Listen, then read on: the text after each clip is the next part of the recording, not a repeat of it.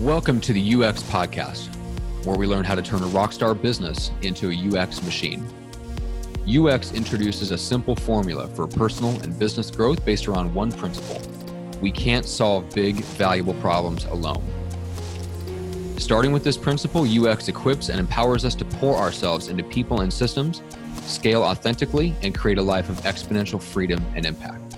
And now, let's get started with the latest episode of the UX Podcast. Welcome back, rock stars. We have a fantastic episode today because we are going deep on influencer marketing. And our guest today is Susanna Yee. She's the founder of Digital Everything Consulting. She uh, provides brands, companies, and especially early stage startups with strategic uh, marketing partnerships with influencers and micro influencers. And so, an easier way of saying that is that she is the one that really sets up, goes out there, finds and puts together strategic partnerships with influencers in the space where her clients want to build reach brand recognition and influence and, and make more sales and uh, we talk a little bit about how she structured the agency. She's shifting away a little bit from uh, doing all the implementation and into the more of the strategy work. And she's actually packaged a lot of that strategic thinking into her own course. We touch on that. Uh, but mostly we go really deep down the rabbit hole on just what influencer marketing is. It's uh, it's one of our key strategies here uh, with the podcast production firm.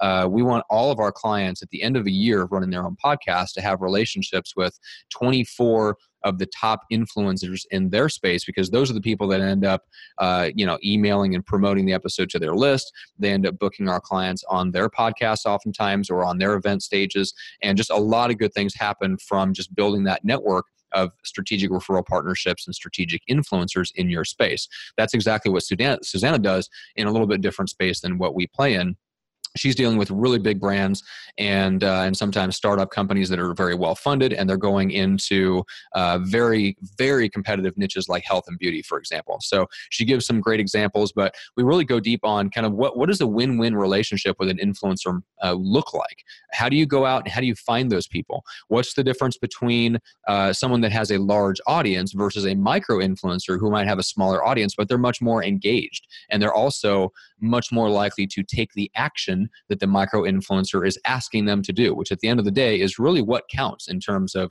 what drives sales. We also talk a little bit about fake influencers and how you can tell someone who is a fake influencer versus a real influencer. And, and if you are in the realm of advising clients to do something that is in their long term best interest but doesn't always have short term quick hit results again this is a great conversation because we touch on how do you how do you instill that? How do you set the expectations with clients that this is a long-term strategy right? It's not something where you can build relationships with 30 influencers in the first month. This is a long-term strategy with very long-term results and it can also end up getting you earned media. In other words the fact that you're reaching out and connecting with influencers can then get picked up and their mention of you can get picked up by other forms of media and end up being essentially earned uh, pub, you know, PR, earned media. So that's an, a, an extra bonus of this type of strategy. So if you are interested in influencer marketing, or if you're already doing it and you want to do it at a higher level, this is the episode for you. If you've never thought about it, to me, this is this is the next step. This is this is true relationship marketing. It's getting into relationship and making sure that we have a core of relationships with the top thought leaders and influencers in our spaces. And if we're in an expert or a creative type of business, that really is our security. That that is the backbone of my business. Even if podcasting completely changes or radically shifts, I won't be that much affected because I have the relationships with all the top people in my space. So I can shift my business if I need to with the changing times, and the relationships will stay intact. And that's what I want for you too. So, with that being said, let's jump into the conversation with Susanna. Well, Susanna, officially welcome to the UX podcast. Thank you. Thank you for having me. I am super pumped for this conversation. We've never had anyone on the show to really talk about influencer marketing, even though that's really a kind of a key piece of what we do for clients by booking their guests on podcasts. They end up building all these relationships and introducing them to other influencers in their field. And it sounds like you do some, something similar, but you're you know approaching it from more of a strategic perspective and you're going out finding and identifying who they are and helping to kind of bridge that gap and form the relationships so i want you to share a little bit with just how did you get into that that arena, that little specialty of the marketing world? Uh, you know, it started in about 2000. I started working in sales and marketing and business development in startups, and I really just love the internet in every single way. So I ended up, you know, a power seller on eBay, selling uh, vintage clothing and bags and shoes designer, and mm-hmm. uh, it was just fun. And so eh, everything about the internet is fascinating to me. I, I love go- googling and learning about things. I love watching YouTube. So it just sort of happened. You know, I ended up with um, a fashion blog in 2007 uh, while working in digital marketing, and uh, you know, so sales and marketing became digital marketing, and I started working in that world, and then um, had a blog that was a fashion blog because people kept asking me, "Where did you get whatever you're wearing?" And I got tired of sending emails to friends, so I put a blog together. And then companies started calling me and saying, Would you like to come to New York and be part of our focus program or you know, like Condé Nast had a launch with Dior for a new lipstick line, and where you come to the Condé Nast building and you know sit with 20 other bloggers from different uh, specialties, niches, and would you like to sit with us and tell us your thoughts on this new product? And then you know, I went to New York and met with um, an online retailer. Uh, and they had me choose the outfits I liked, styled them, and then they put me on their site, and then mm. um, just showed the readers what I was interested in. So it started sort of like that. And then um, uh, one year, um, a designer came to LA and said, you know, I, I'm just looking for a bunch of tastemakers to have dinner with so we can launch our new handbag line. Can you put that together? So then I put it together and brought my friends in and people that I knew that were influencers, and that went really well. Um, and then I thought, wait, I think this is a business, you know, and um, I started my own social media um, company. And at the time, I just called it a social media company, social media marketing company. And I started just getting all these startups who are interested in what I was doing. And usually they were going from their A to B round and they needed a little finessing in their branding side. Yeah. Uh, so they would just call me and say, um, we don't know what's wrong with our social media or our you know our look and feel on our site because people aren't you know they're not resonating just no engagement. Yeah. Yeah so then i would go and look at their site and their content and i'd say well I, I, think i know who your target audience is but you're not talking to them with your content right now because yeah. i don't know who you're talking to but that's imagery is wrong right? So so we talk about that and copywriting okay. and things like that right? And then so that kind of became its own business but then at the same time this influencer stuff came into play. So uh long story, I'm putting it together. But 2011, I was voted um, a social media pioneer by eHow. And then uh, in 2012, I did a campaign with um, some partners who uh, owned um, a graphic design web development company. And uh, we signed Guess because they wanted to do a relaunch, sort of a freshening up of their brand. Yeah. Um, so um, we did a uh, colored denim uh, campaign on Pinterest and hired uh, four to five influencers that talked about each of the different denim colors and then pinned their own boards and they got their followers to do the same mm-hmm. uh, while running a $500 gift card giveaway to drive mm-hmm. people to the site um, right. and also to the stores. And that went viral actually. Mashable picked it up and uh, that mm-hmm. link is still live. Um, it talks about the top Pinterest campaigns for that year uh, in nice. 2012. Um, and Yahoo picked it up and it got a lot of earned media, which is great mm-hmm. ROI for an influencer campaign. That's kind of one of the first things that really became it, you know, what I did. So then that's kind of how it went from there. That's what happened. Yeah, uh, the, what I love about the story there is you you've been on both sides of it, right? So now you're on the side of kind of creating the strategy and building the relationships, but you've been the person that they've been building relationships with you. So you know exactly what it's like to be in the influencer shoes. And, i have that kind of same thing going on because I, I got into what i do now on the agency side by doing it myself right? So i am a podcaster first and a podcast producer and agency owner kind of uh, after that like it all kind of came after. And yeah it just it gives you a different perspective and um, it, to me it helps feed everything to where the entire like the agency that you probably built is wildly different from what you would have built if you had come into it without that experience of being on the receiving end first. The way that you reach out and build relationships is probably wildly different. So i love how it's kind of it's a natural evolution from you being an actual influencer yourself. Yeah i really i, I think they uh, influencers actually um, uh, what's the word? They're happy that they meet me because i'm i'm not trying to i understand where they're coming from and i i want to make it fair for everybody i mean you know these companies they have money for marketing you know but i know everything's about the bottom line but we have to be fair because everybody has to work and make a living and so some of these deals that i see that come through i'm like that is just so uncool you know and so mm.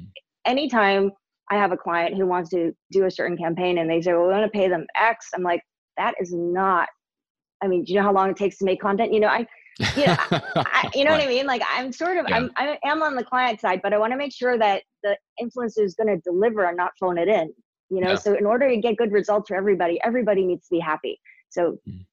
that's kind of how I approach all these relationships with these people. And that's why if I, and it's really hard to get influencers to do anything for you because they're busy. So if yeah. I am going to give them a bad campaign, they're not going to work with me again. Mm-hmm. So that that's not good either. So I just want to keep. Yeah, I think if um, I think clients probably underestimate just how much of our own personal reputation is on the line when we're the ones that are brokering the relationships, and and we have to like be the one that manages our own reputation. So sometimes you have to say no to someone on both sides because you just know you just don't believe the deal is going to be good, and you have to be the, the, the good steward of that relationship but i'm curious we were talking a little bit before we hit record uh, that there's different types and different levels of influencers and and you see the same thing that i see in, in my spaces which is everybody wants to go for the biggest names possible because they just want to go for the sheer audience numbers.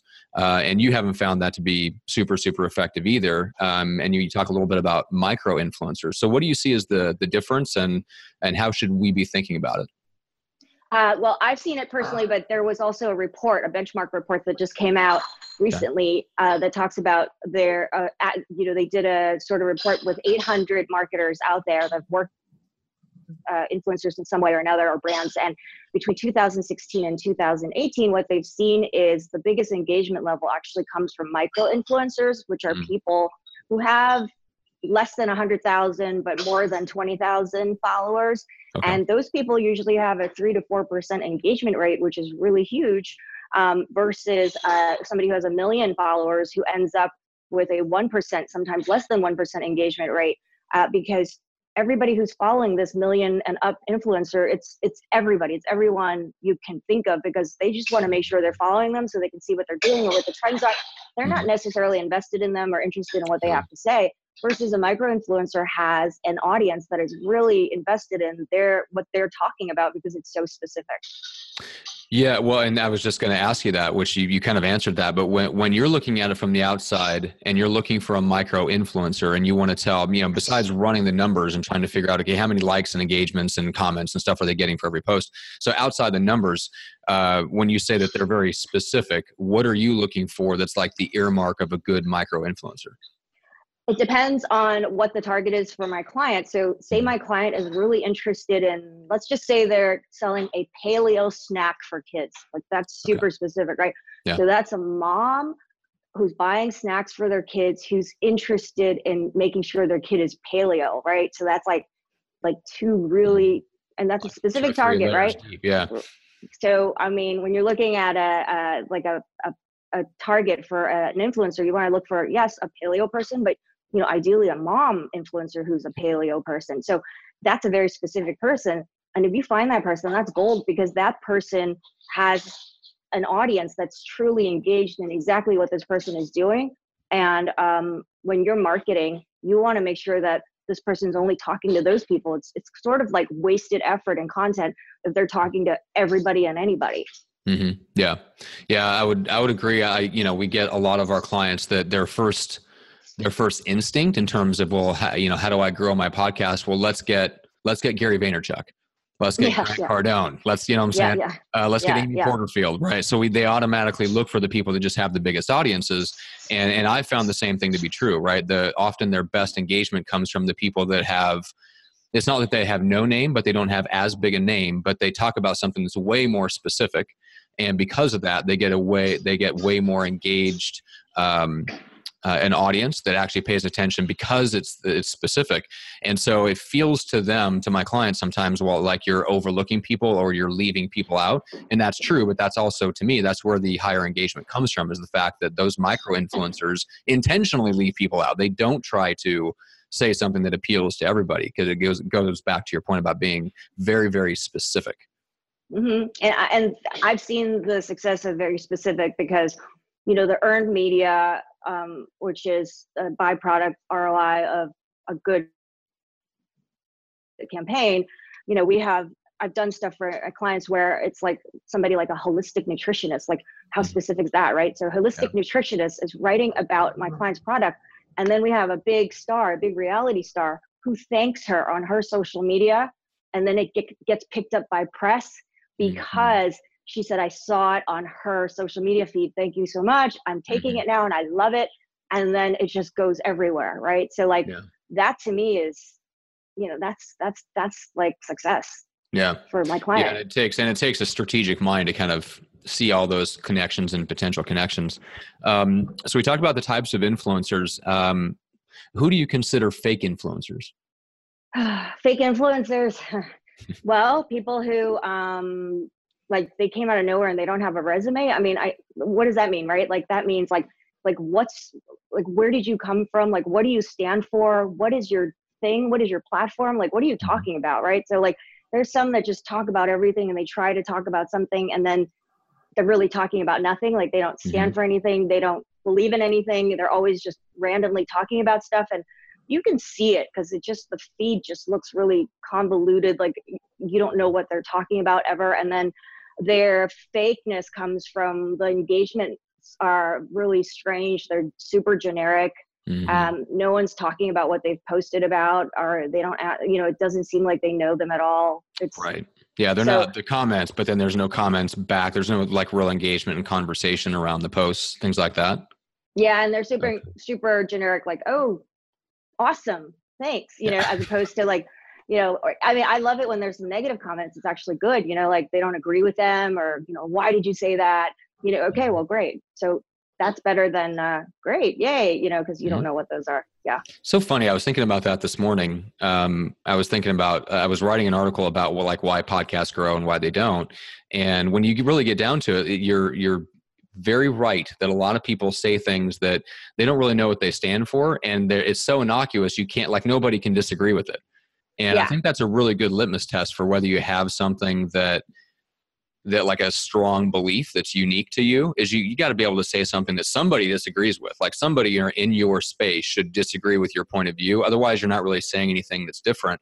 Uh, and so we're starting to get a little bit more clear on how we present our podcasts and just my, zeroing in on my point of view uh, because I think it's uh, most of us, our natural reaction is we think we've got something really unique but then if you really boil it down, it's not something somebody else could disagree with. They automatically agree. The only question is, are you saying it in maybe kind of a new way?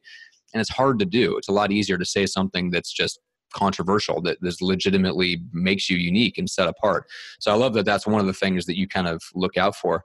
Um, now, when you're when you're reaching out to like start and kick off that relationship, um, you mentioned that you're you're really looking at that relationship between your client who's the company looking to do the campaign and these micro influencers for example tell me a little bit about what a win-win for both sides looks like so that we can all keep that in mind when we're trying to you know look for influencers to have on our shows I think first and foremost, you need to have that conversation with your client internally in the, the brand side. You have to say, okay, what is our goal here? Right? So end of our day, what is our goal here? Because it can get ugly if you're with a big brand. Like I've I've worked with a couple of public companies, right? So what happens is if the CMO is not on board with what their KPIs are, with what their key performance indicators are or their goals, and if the CFO hasn't signed off on the budget, and mm-hmm. if the legal department hasn't figured out their template that works with what the CMO and the business wants, mm-hmm. um, and then you know if they have a science department that's involved that's dealing with content and like clinical studies yeah so right? sign like, off on everything.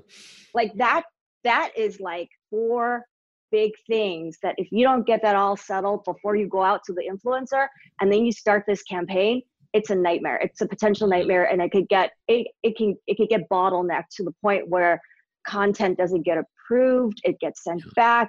You know the influencers like by the time you prove their thing it's like two months later you know you can't and then and then you get the influencer on board but then they can't get started because the legal department can't figure out yeah so yeah everything has to happen inside first. Everything has to, you have to have made all your decisions. Everybody needs to be on the same page. And then you decide what your goals are, you decide what your strategy is and your budget. And then you go out to the influencer and say, hey, we got this. Are you mm-hmm. interested? Mm-hmm. And then you make sure you have a little wiggle room of the budget if you're really interested in someone. But but okay. you shouldn't be doing this back and forth in front of these other people. yeah. And what's funny is when you deal with entrepreneurs, it doesn't always solve that problem because sometimes all those roles are all in their head and they all they all yell at each other. yes, so. yes, yes, yeah, yeah. All right. So in the last few minutes that we have left, I wanted to take a step back uh, and just let people know kind of how to connect with you. What's the best place to go to connect, both on uh, in terms of hiring you from the client side, or in terms of if there's other agency owners who are listening where they feel like you'd be a better fit, or maybe they want to bring you in for the strategy side. What's the best way to connect and reach out to you?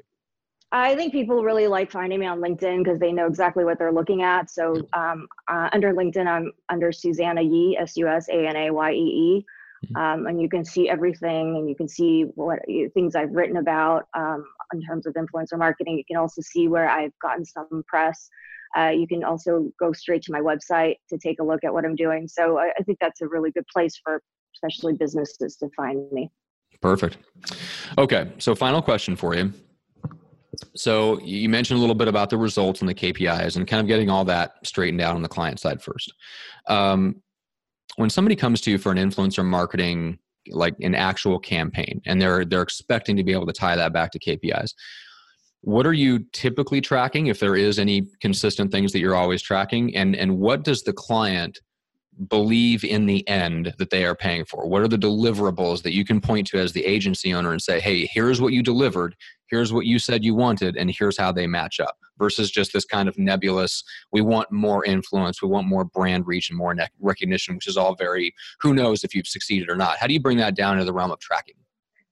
Uh, usually, what I make sure they have are UTM links um, set mm-hmm. in place to track every single thing that happens with this influencer. So you give them one, give them mm-hmm. one for their campaign, and you make sure they use it everywhere. The other thing is uh, the goals. Okay, so like we know that they'll probably get branding, we know they'll get impressions, right? And right. we know that some of this stuff is very long tail. So you know, maybe a year from now they might get something from it. So we have to sit down and really decide what that is. I mean, if they really want sales, right? you need to make sure you're driving towards sales. Like every mm. single thing this influencer does is driving towards the cart, um, whatever they do, you know, whether it's talking about the product and then giving call to actions in every single place that they do that. Um, if they are interested in email signups, call to actions, drive it towards that, but make sure that you um, are are using these links to track this too. So, I mm-hmm. mean, if your influencer gets them there, but then that person doesn't sign up for the email, they still got them there. So that's not a fail, you know? So I, I, think those are the kinds of things, and you, you want to actually explain this to the brand or client from the beginning. Mm-hmm. Um, let them know that you will be tracking everything. Let them know that um, as long as their goals are clear and we're all on the same page, that this is what we're planning on doing, and you're going to show them those results. And okay, so if we got I think if you get four percent of them to to transact, that's a win. Like yeah. usually it's a two percent close rate um, in mm. general. Yeah. Yeah, I was gonna say, well, compared right, to so like classic direct mail, yeah. yeah, it's four times what the uh, really good direct mail pieces would get back in the day. Yeah, yeah, and you get two to four percent. That's huge. 4 mm-hmm. percent is huge. So uh, just help them. You know, I think from the beginning, make sure your client understands what they're working with and um, expectations, what their expectations are, and everybody is sort of on the same page that this is they are going to get something out of it. I mean, you know, I mean, I feel like when we do any type of influencer marketing campaign, they always get something out of it. Um, if they didn't get a sale out of it, they got earned media out of it. You know, and mm-hmm. sometimes it comes like four months later you know, and the campaign was three months long. Yeah. So, you know, that's the kind of thing they have to realize. And then the way you set up these uh, goals you know if you do a blog post that lives forever on that person's site you yeah. could get a result a year from now so yeah. they have to remember this too that we're sort of planting seeds and um, you know how many times do you drive by a billboard before you actually watch that show on netflix yes exactly isn't it isn't it uh, the stats are something like eight to ten impressions consistent repetitive you know impressions before somebody even remembers a brand name let alone yes. actually takes any action on it. So yeah, I think I think most of our clients probably wildly underestimated. They they don't they don't recognize in their own behavior that that's how long it takes for them to do anything, and they assume that when they put something into the world, somebody's going to see it once and take action sadly. Yeah, I mean, uh, really rarely, but you know, rarely mm-hmm. if you're selling something like, oh my god, that's what I thought I wanted, and here you are. You know, like, you know, how often is that? yeah, which uh, which I wish we had time to get into the conversation, but I want to honor your time. But yeah, this is this is one of the reasons why th- uh, you're you're starting to switch from strategy and implementation to more strategy and training your clients or getting to the point where you can start training clients and especially junior staff on their team on how to do kind of the rank and file part of this strategy, right? Because it's the thinking part that's the really the high value part. It's it's determining who the right relationships are, how do you reach out to them, what the win-win deal is, and then the rest of it's you know just paperwork and execution and stuff like that and and i'm on the same journey a lot of the people that we talk to on the podcast are on that same journey so maybe we can have you back and we can talk a little bit more about the strategy behind that because I love that conversation. Sadly, we don't have time for that today. Um, but you do have uh, one thing that I that I grab from your site and I'm starting to get value from is you've got that training for kind of delving into the world of influencer marketing. So just remind us again, what's the best way to connect and grab that? Okay, so uh, you should go to digitaleverything.consulting, and it's right on the front page there in a big, obnoxious red button. you can click that, and then you can join the list, and you can get five pieces of content that give you a little bit of the information about how to work with influencers. And if you're interested, you can sign on for the influencer marketing roadmap, which tells you from A to Z how to work with influencers, including modules, worksheets, mm-hmm. and templates and videos. So uh, really explaining it how to do it for step step by step from A to Z. Hmm. Um, and if there are any questions, uh, I usually I have a Facebook group that you can just go into and ask questions, and I'll go in there um, almost every day just to answer questions. Yeah, that's perfect. Yeah, I, I, love what you're doing. Love that you're taking the the expertise of the firm and putting it into a training, so you get it out there and start building uh, I guess building a brand around more of the strategy than around the execution. So paving the way for that that strategic shift in the agency. That's it's spot on. So, Susanna, I really appreciate it. this. Has been awesome. Thank you. Thank you for having me. Hey, Rockstars, thank you so much. I appreciate you investing your time, your effort, your energy into the show. Uh, I don't take that lightly. I so appreciate uh, you all listening and the feedback that I get from those of you who listen and engage with the show. Uh, whether you agree or disagree with the things we talk about, I love hearing from you, so please reach out. And if you are in the audience and you're a business coach, a consultant, or you're in creative services, and you're thinking about using you know guest appearances on podcasts and interviews to boost your business, grow your brand, build more influence, and attract ideal clients, or maybe you're watching other people in your space do that, and you're wondering if this strategy will work for you and how to make that work. Uh, I did a special training with a client, Dana Malstaff, uh, who runs the Boss Mom podcast. We produce her show, and we did a training all about that, and it's called "How to Get Featured on the Right Podcast." And get your ideal clients flocking to you. And a few of the things that we covered in that training, it's it's short, it's content packed, it's only about 35 minutes long. And we talked about how to get featured on podcasts in less than two hours a week, how to find the exact right podcast for you and make friends with those podcast hosts, how to become micro famous so you're known, liked, and trusted in your space, and really how to uh, how to craft a story hook uh, that really gets the attention of podcast hosts and gets them to say yes when you reach out and pitch yourself as a guest. And so we talk about all that and a bunch more in that training. So it's available at howtogetfeatured.com. That's howtogetfeatured.com. Pop your information in there. It's free and you get it in, you know, instant access to watch. You don't have to wait for a follow-up email. You don't have to wait for a fake webinar that's not actually live. None of that. It's a recorded training. You get instant access. So go check it out. I'd appreciate it. And I've said it before on previous episodes. This is my number one marketing strategy for myself for 2019. And I learned a lot of these things in the process of building the system for myself and my staff to pitch me as a expert guest on podcasts. And whenever somebody, whether it's one of my own clients or my friends and peers and colleagues in the space that we all run in, it's my number one recommendation for them too to grow their brand, build their influence, and attract ideal clients. So if that's you and you want more of that, go check that out. That's at howtogetfeatured.com. Thanks again so much, and we'll see you on the next episode of the UX podcast.